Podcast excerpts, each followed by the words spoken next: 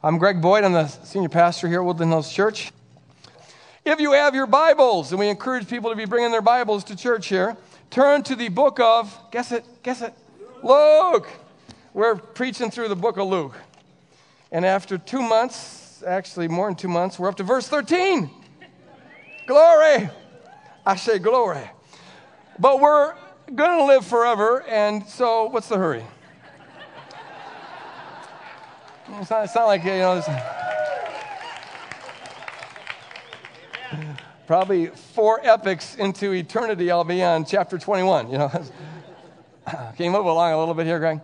Um, and we're just going through this gospel, and as uh, insights and uh, teaching applications and issues arise, we address them. And so we're going to be dealing with Luke 1 13 through 17 this morning. And I'm going to entitle this message, Lessons from the Womb. And I just got everyone's attention. Good. I'm reading from the TNIV version, which says this. Now, you recall, Zechariah has gone into the inner court, if you've been here through this series.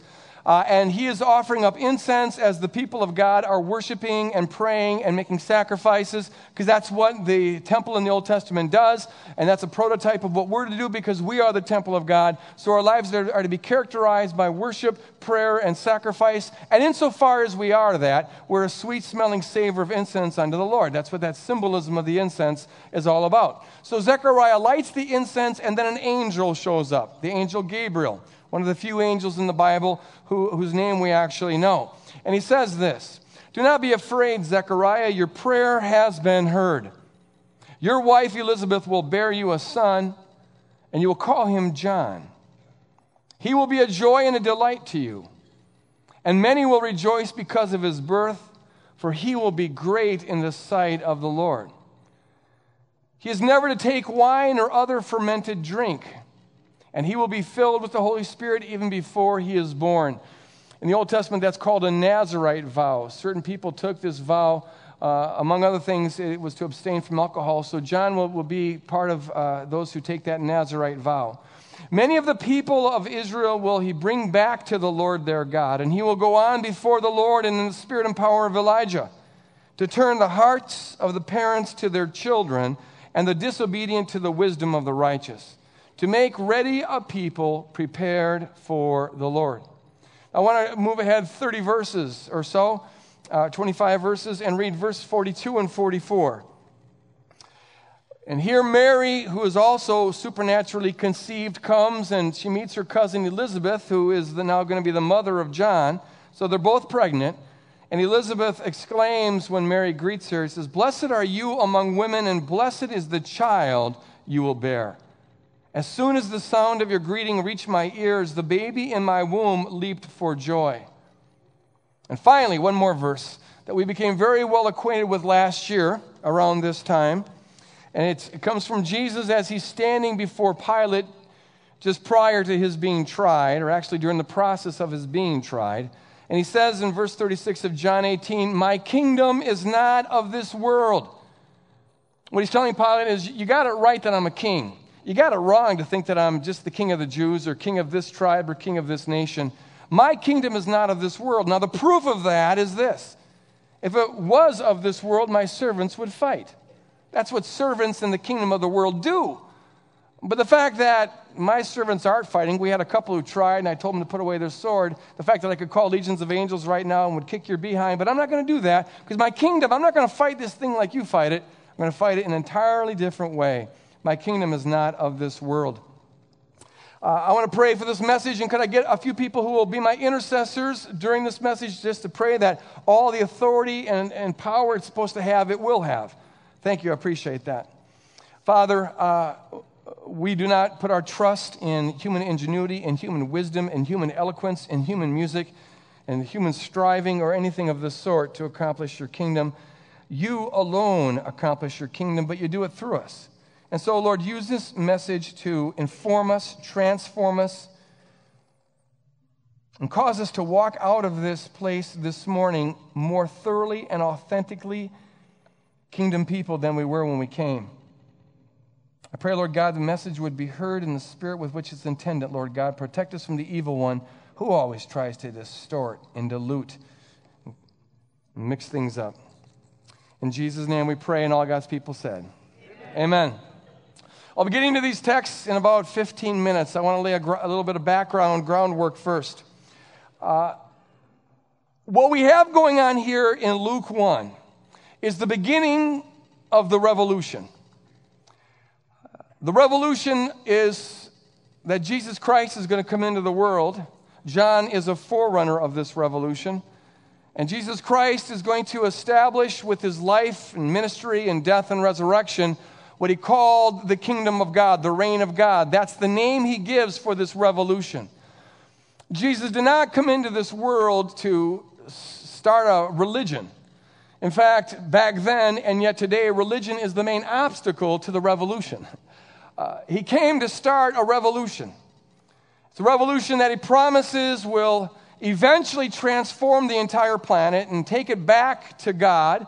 It's now under diabolical siege from God's archenemy named Satan.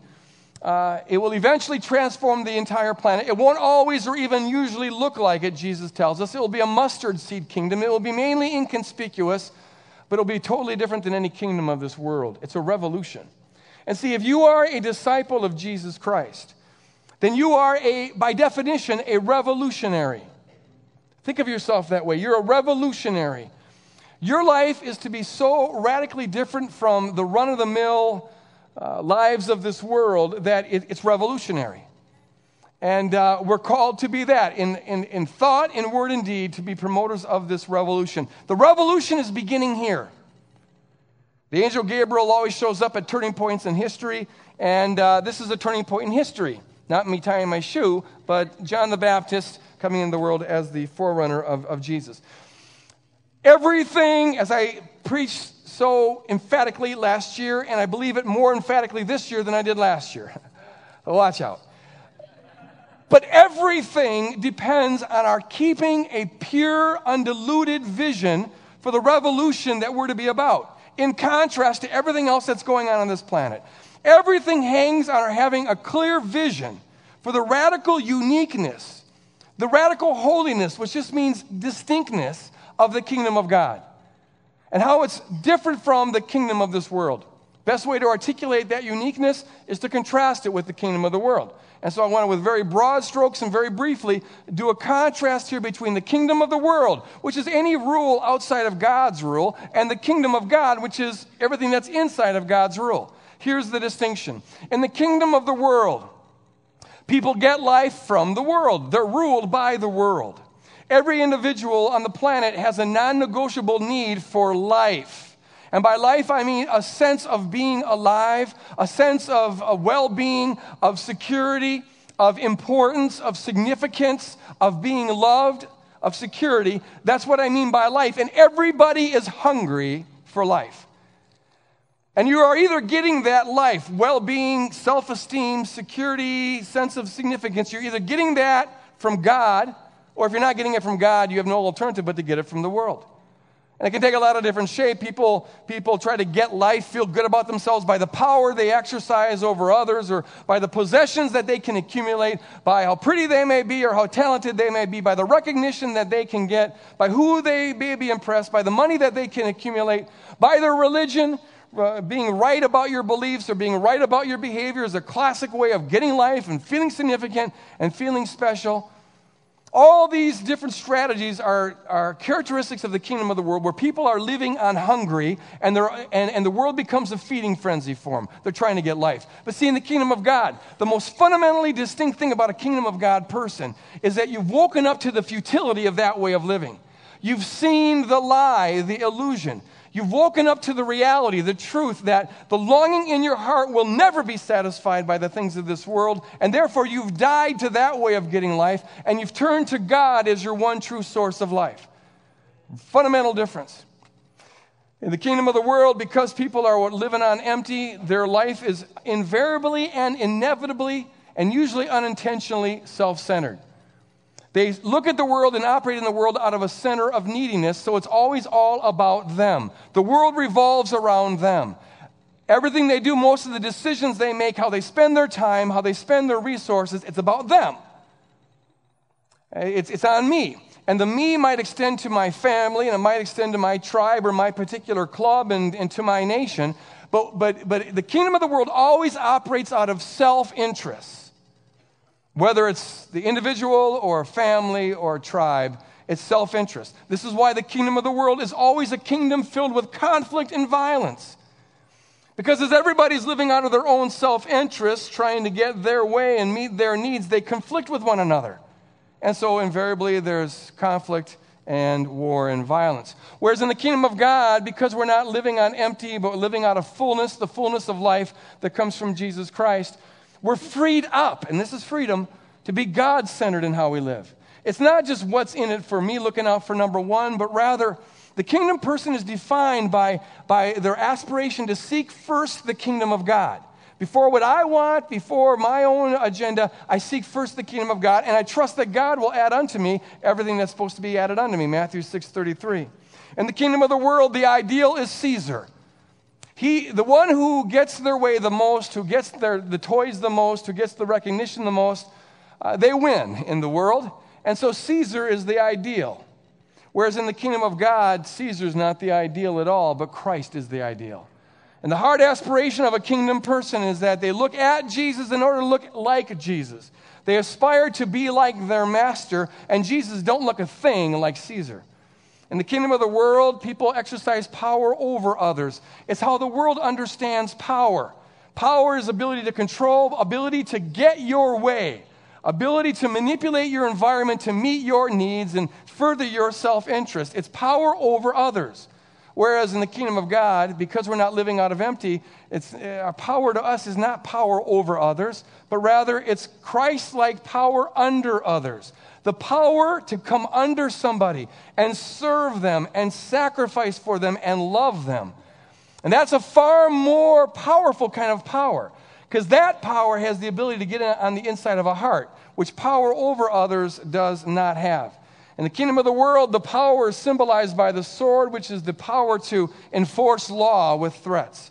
That's the most the kingdom of the world can ever do, is to pass laws and have a sword uh, to back it up. And God uses that to keep the world from imploding, and, and that, that's one of the roles that government has. But in the kingdom of God, we don't use the sword and we don't live by the law. Rather, we look to the cross and we live by grace.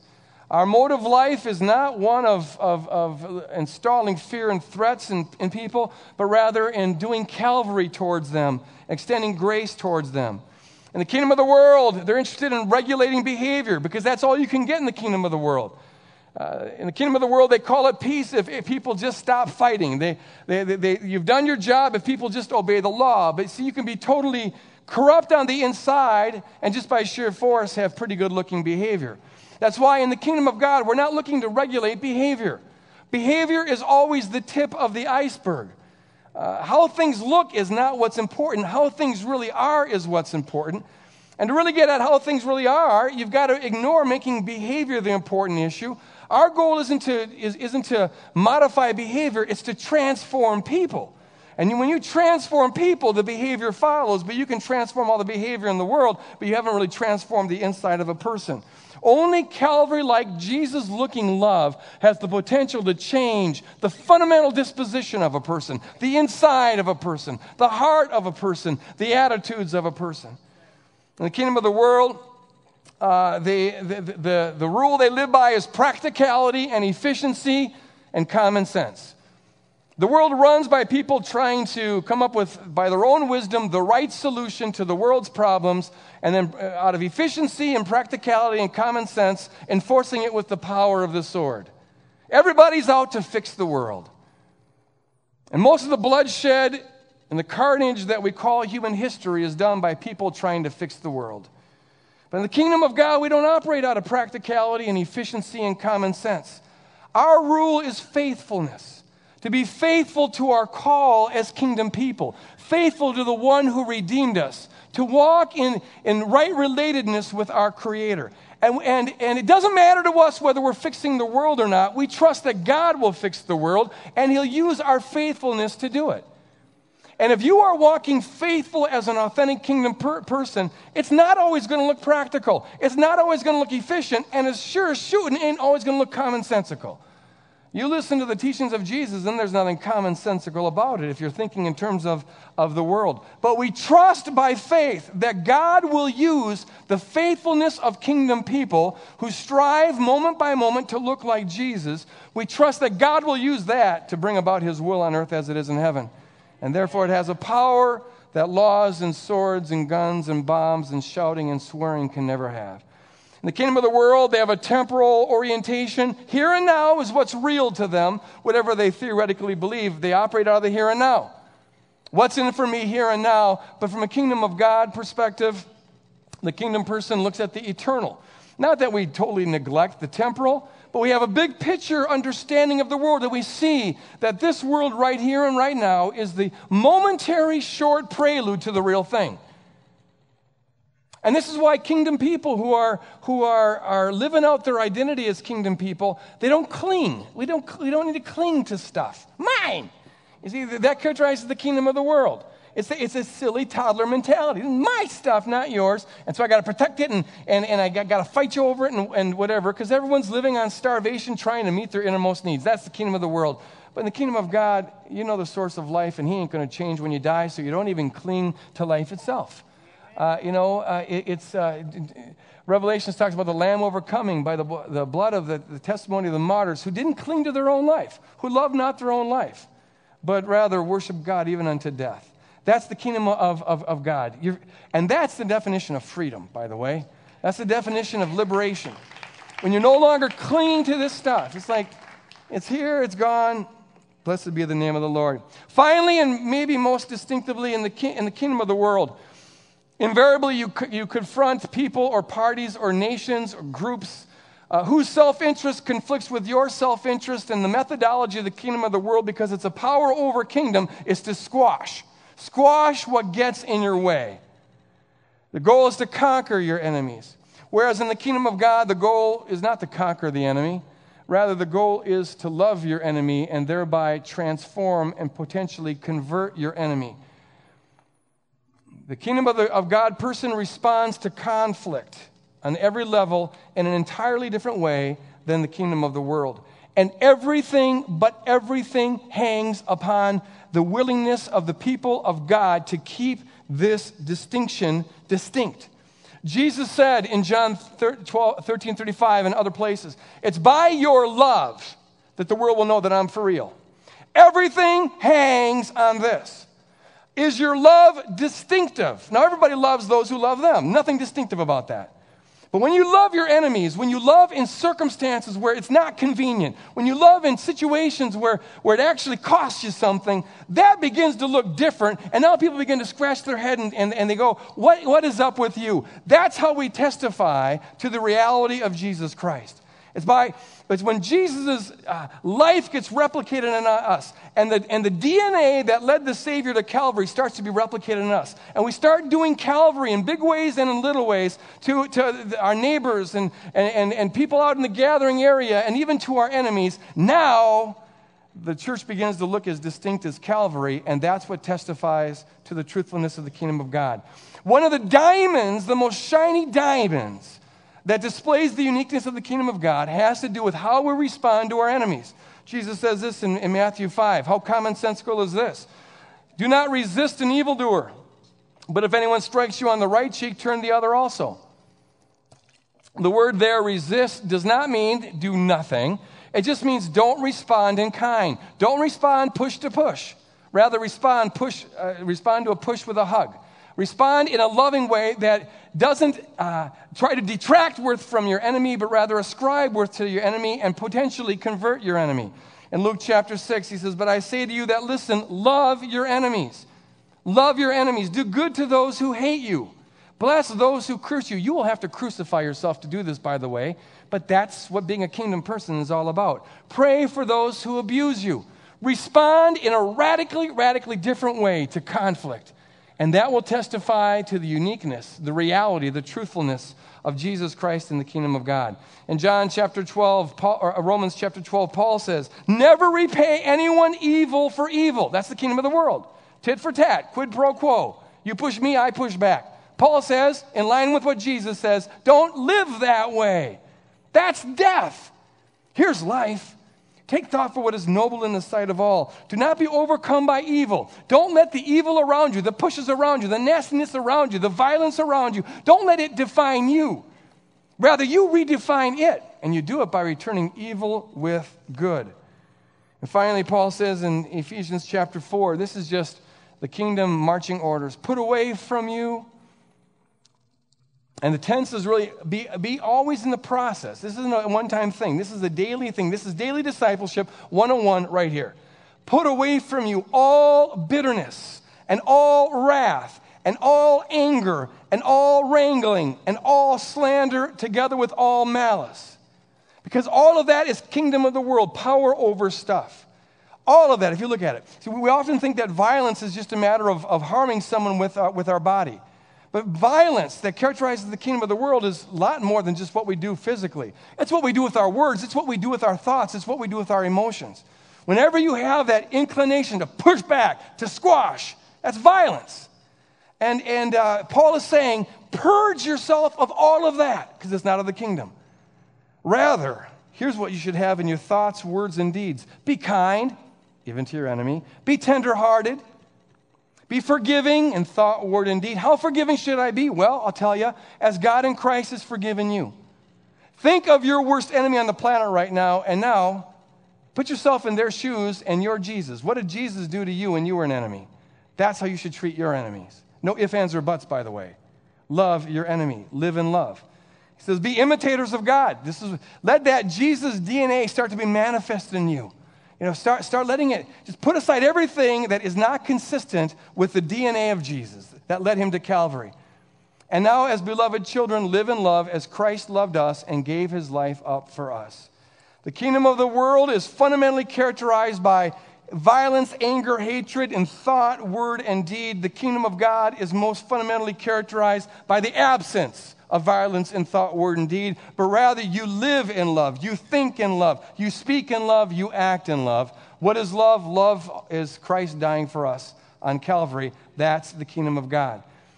People find that when they do this intentionally, and it is it is persistent work. This is the labor of discipleship, moment by moment. You can't do this once, once and for all. It's living in the kingdom now where you're aware of this at all times. But as you do this, and there are some that I know of in this congregation who, for the last six months or so, since we've been talking along these lines, have been very intentional about purging their life of all, all kingdom of the world pollution. And as you do that, something beautiful begins to flower in you. It's called the kingdom of God. As you walk in obedience and ascribe unsurpassable worth to every person that you see, no ifs, ands, or buts. You agree with God that they are worth dying for, no ifs, ands, and buts. Uh, not only are they worth dying for, they are worth God dying for, because that's what God did for them. And as we agree, just align our will with God's will and ascribe worth to what God ascribes worth to, you find that your view of life, your view of yourself, your view of other people just begins to radically change. You begin to see the beauty uh, and the preciousness the, the worth of people uh, all around you. It may be that you see a lot of behavior and attitudes that are not worthy or, or, or worthwhile, but you see that they're creations of God, and Jesus died for them, and you begin to see the beauty of that. And you begin to feel God's heart for people. In fact, as you, as you purge your life of all pollution, it affects your view of all creation. You begin to delight in creation. You see, in the kingdom of the world, people are walking out of a center of neediness, hungry, so the world becomes a menu to feed off of. We see the world and we see people in terms of what they can do for me. But when you're getting life from God and you're walking in fullness, you no longer look at people or the creation just in terms of what it can do for you. And that frees you, this is freedom, to see th- that it has worth in and of itself. You begin to take seriously the first command God ever gave human beings, and that was to care for the animal kingdom and to care for the planet. Why? It's not just there for you, it has worth in and of itself. And you see the beauty of that. That is waking up to life. That is waking up to joy. That is waking up to love. That is waking up to peace. That is waking up to what it is to walk in the Spirit and to be in Christ. The reason we don't see it, usually, though it's all around us every minute. Because our eyes are polluted, our hearts are polluted with bitterness, malice, anger, hatred, wrangling, unforgiveness, quid pro quo, kingdom of the world, push back, tit for tat, mindlessness, and it clouds our thinking. Purge yourself of all of that and wake up to the beauty of walking as a kingdom person moment by moment. That is freedom. Now, why did I say all of that? Just wanted to. What's that got to do with this text? Here's the, here's the deal. Well, someone tell Children's Church we're going to go over just a little bit. Just a little bit. We got out early last service, so you owe me one. Okay. Uh, look at here, here's the thing, and this is so important. In our country and other places, but I live in this country, so I'm going to talk just about our country. We have fused the kingdom of God with the kingdom of the world to a degree that I think is absolutely frightful. Uh, it it, uh, it uh, makes me shudder. To the point where, in some circles at least, being Christian has almost been reduced to having the right opinions about the kingdom of the world. Having, knowing how to vote right and what policies to have and, and how to enact this, that, or the other thing. And so the kingdom of, of, of God gets wrapped up with all the ugly stuff that pertains invariably to the kingdom of the world. It's one of the reasons why born again Christians are not known in our country for their outrageous humility and self sacrificial love. We're known for a lot of things, a lot of our platforming, a lot, a lot of our pontificating, a lot of our moralizing, fighting for our religious rights. We are really well known for that. But the one thing on the planet we're called to be known for, we're not known for, and that is being like Jesus, being, being Christ like, serving others, being non judgmental, just wanting to come other and, and, and uh, other, other others and, and sacrifice for them, seeing other people's sins as being mere dust particles compared to our own sin with our two by fours. That's not generally what we're known for for. And, and from, from where I stand, there couldn't be a greater tragedy or a greater heresy than that. Because God tells us that everything depends on that. By your love, they're going to know that I'm for real. By your love, Christ like love, they're going to know that the kingdom of God is for real. But when we fuse, when we fuse the cross and the sword, when we fuse the kingdom of God with the kingdom of the world, it gets all polluted.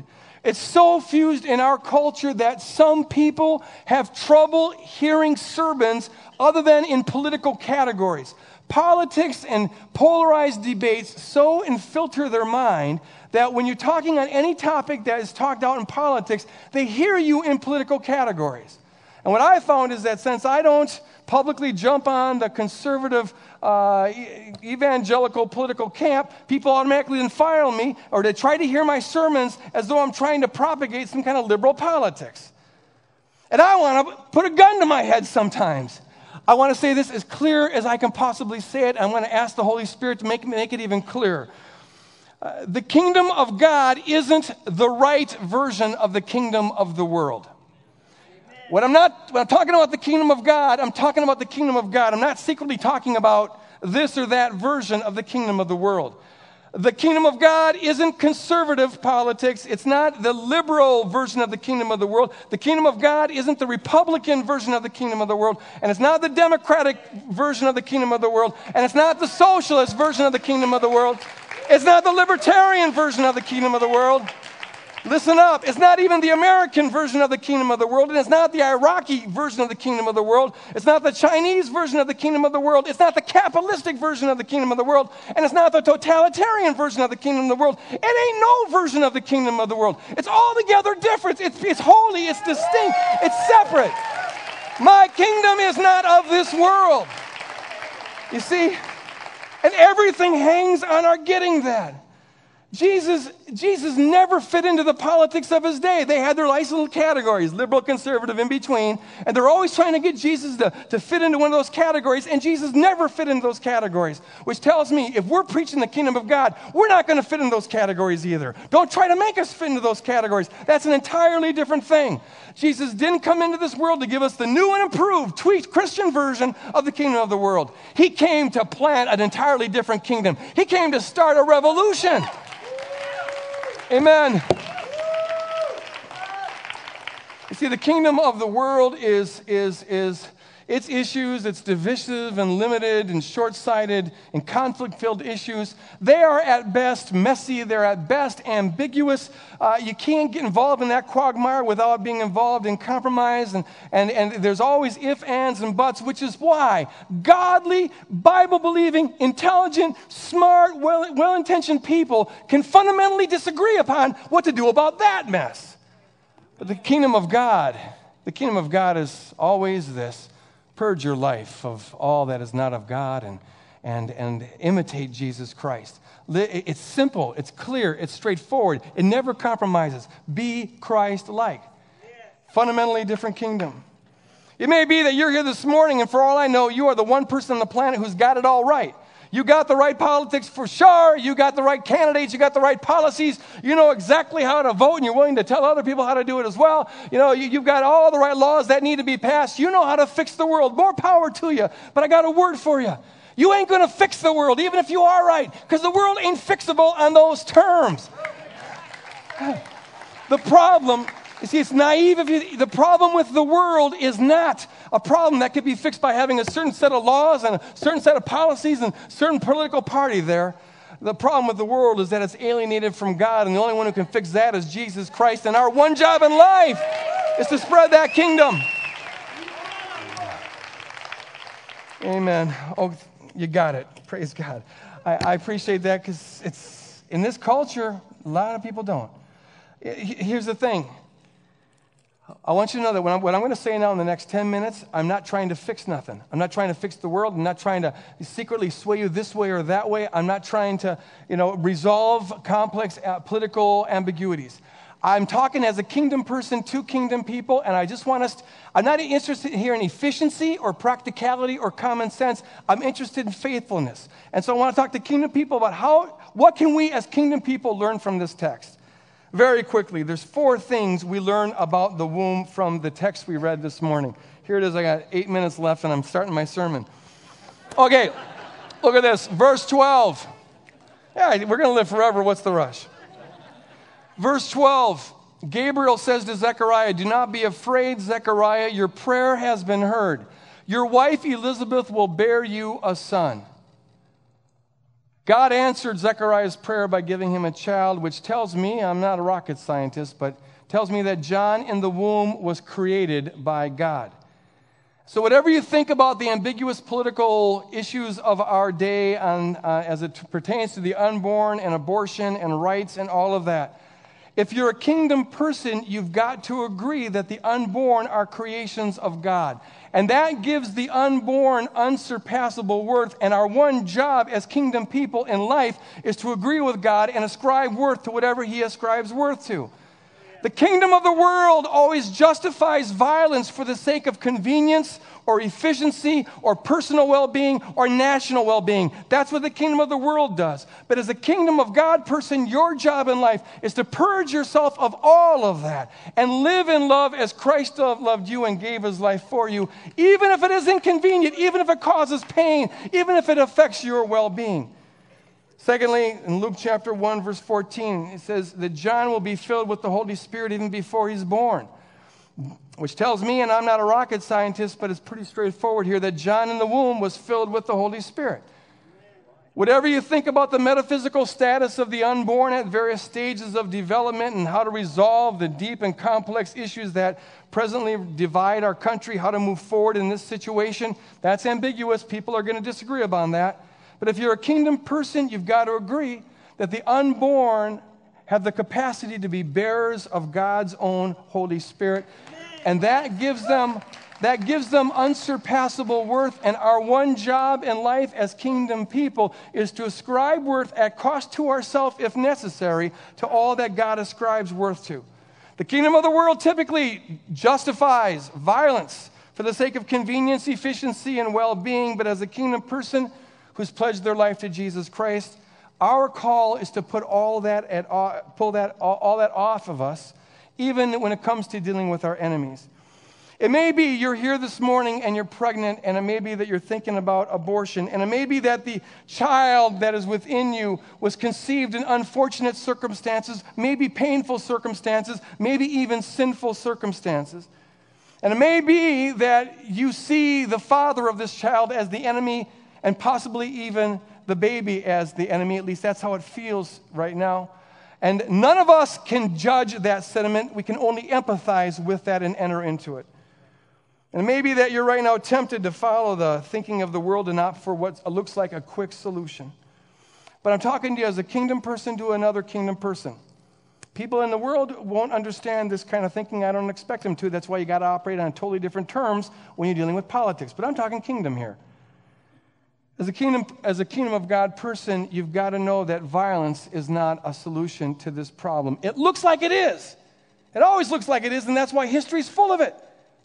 But history also testifies that it's not. The truth is that on a personal level and on every societal level, violence simply compounds the problem, it doesn't solve it. As a kingdom person, you've got to know that the only real kingdom consistent solution is Christ like sacrificial love. Even if your child was conceived in evil circumstances, hear the words of Paul once again when he says, Don't return evil with evil, but take thought for what is noble in the sight of all. Don't be overcome by evil, but overcome evil with good. Don't let the unfortunate circumstances define you, but now rather you be used by God to bring good news to these unfortunate circumstances. God is an expert at bringing good out of evil, and one of the goods He wants to bring out of whatever evil you've been through is the good of this child that He Himself has created, that bears His life and it potentially bears His Holy Spirit. No one is saying, and I'm not saying, that faithfulness to the kingdom of God means that you have to parent that child and, and, and keep that child throughout your life. Because for all I know, it may be the most more loving thing to do. It may be more loving to you, to this child, and maybe to others to give that child up for someone else to parent. There, is, there are other more Christ like solutions. And the job of, of the, of the body of Christ is not just to say that, but, but, but to be willing to walk with people and bleed with people and sacrifice with people to see them do that. And if you're here this morning and you are maybe in that situation, I would plead with you if, if you need to, talk to us. Call the church. We will come around you and, and help you look for uh, uh other feasible solutions. Thirdly, verses 16 and 17 says this Many of the people of Israel, this is Gabriel talking about John, will he bring back to the Lord their God, and he will go on before the Lord in the spirit and power of Elijah to turn the hearts of the parents to their children and the disobedient to the wisdom of the righteous, to make ready a people prepared for the Lord. I'm not a rocket scientist, but as I read that passage, it clearly tells me, among other things, that God had plans for John while he was still in the womb. God has a plan. He's an intentional being. When He creates a being, there's a purpose for it. And we could get into some interesting debates here about whether this was a prediction that had to be fulfilled or whether it was a plan that God wanted to be fulfilled and would be working towards it. We could say, I, I raise questions about how does John's free will play into this you know, prophecy. And that would be fun on a different occasion. But right now, what I want us to simply see is this that God had plans for John which tells me that, the, that God has plans for the unborn. So, whatever we think about the metaphysical status of the unborn at various stages of development and how we might weigh those things politically and how we might think it best to move forward in this radically divided, pluralistic society that we're now a part of. Did you get all that? As a kingdom of God person, you've got to know that God has plans for the unborn, and that gives them unsurpassable worth. And our one job in life is to ascribe worth to everything and everyone that God ascribes worth to. Our job. Our job is to align our will with God's will, our plans with God's plans. Never to abort God's plans for the sake of carrying out what we think are our plans. It's an entirely different perspective from the kingdom of uh, uh, the world. The kingdom of the world justifies violence in cases where someone's plans obstructs our plans or a nation's plans obstruct our nation's plans. It typically does that. But as the kingdom of God, person whose life is pledged to Jesus Christ, your call is to purge yourself of all that violence and to rather to be willing to suffer for others if need be, even if they are your enemies, even if they threaten to thwart your plans, even if it's your unborn who's maybe going to put a hindrance on your plans. It may be that your pregnancy was unplanned and that it puts a serious crimp on your plans. And the, the rest of us have to be empathetic with that. We can't judge that sentiment. But as a kingdom of God person, you've got to know that God has plans for your life, but also has plans for your unborn child's life. And um, as a kingdom person, talking to another kingdom person, I call on you not to engage in violence towards your unborn for the sake of your plans. There are other solutions, and if you're willing and desirous, we would love to walk with you, We'd be honored to walk with you regarding those other solutions. Finally, number four, Luke 1 44, Elizabeth said to Mary, As soon as the sound of your greeting reached my ears, the baby in my womb leaped for joy which, among other things, tells us that God used John in the womb to communicate truth. Elizabeth got the truth that Mary was blessed and the child inside of her was the Messiah because of John's response to the Messiah while John was still in the womb. What that tells us is that children not only can be the bearers, are the bearers of God's life, have the capacity to bear God's spirit, but now we hear that they can bear God's word and be used to communicate God's word. And so that gives them unsurpassable worth. And our one job in life is to agree with God and to ascribe unsurpassable worth to what God ascribes unsurpassable worth to.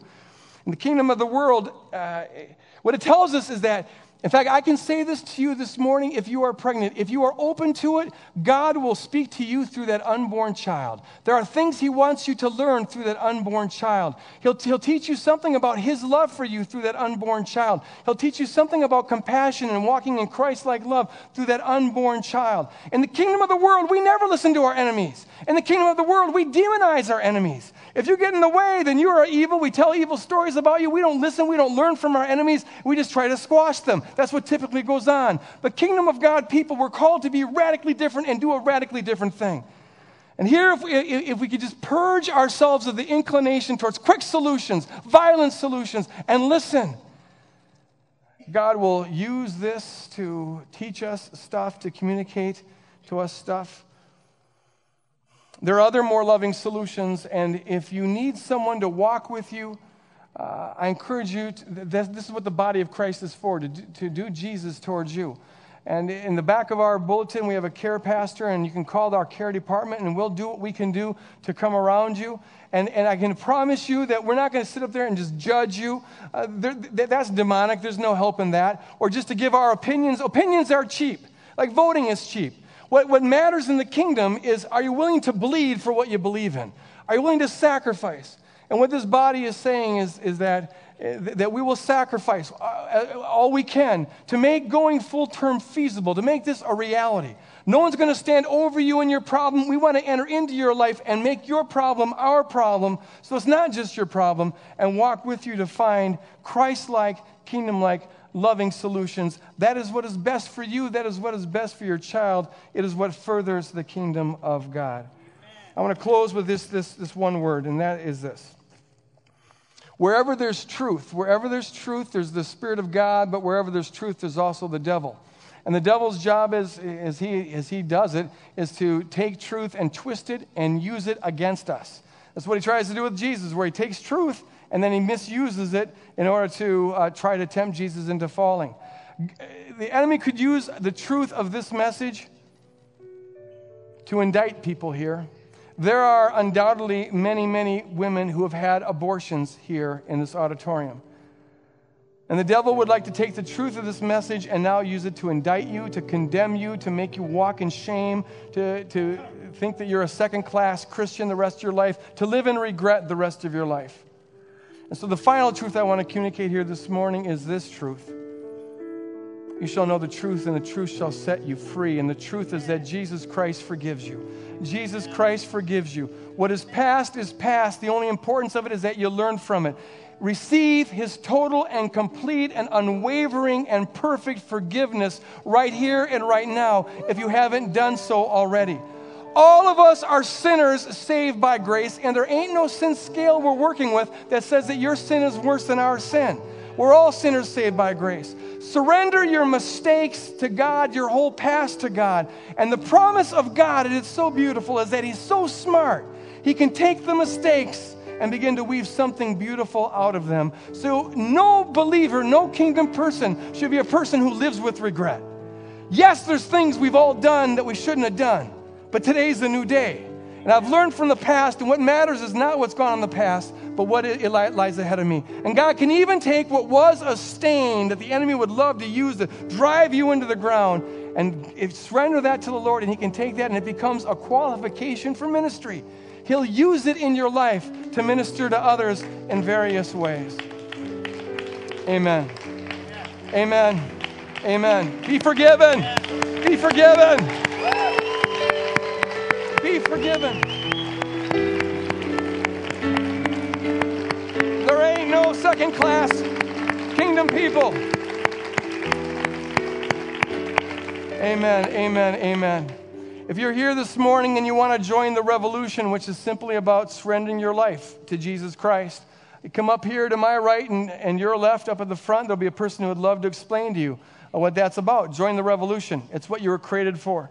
If you have any need that you're here and would like to have prayed for, our prayer teams will, will come up again and uh, they'll be willing to spend some time with love, honor to spend some time with you. Whatever the need is, it may be forgiveness about abortion, but it could be a multitude of other things. Feel free to come up and we'll just keep the, the music going.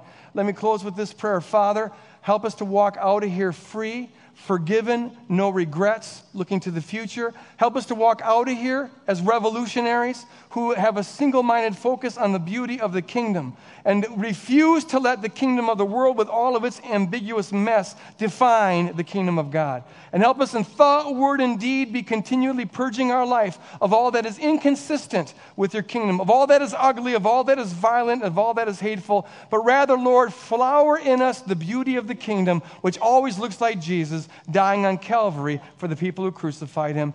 The Holy Spirit be with us as we go out of this place to continue the revolution. In Jesus' name, amen. amen. God bless you. Go on and do the revolution.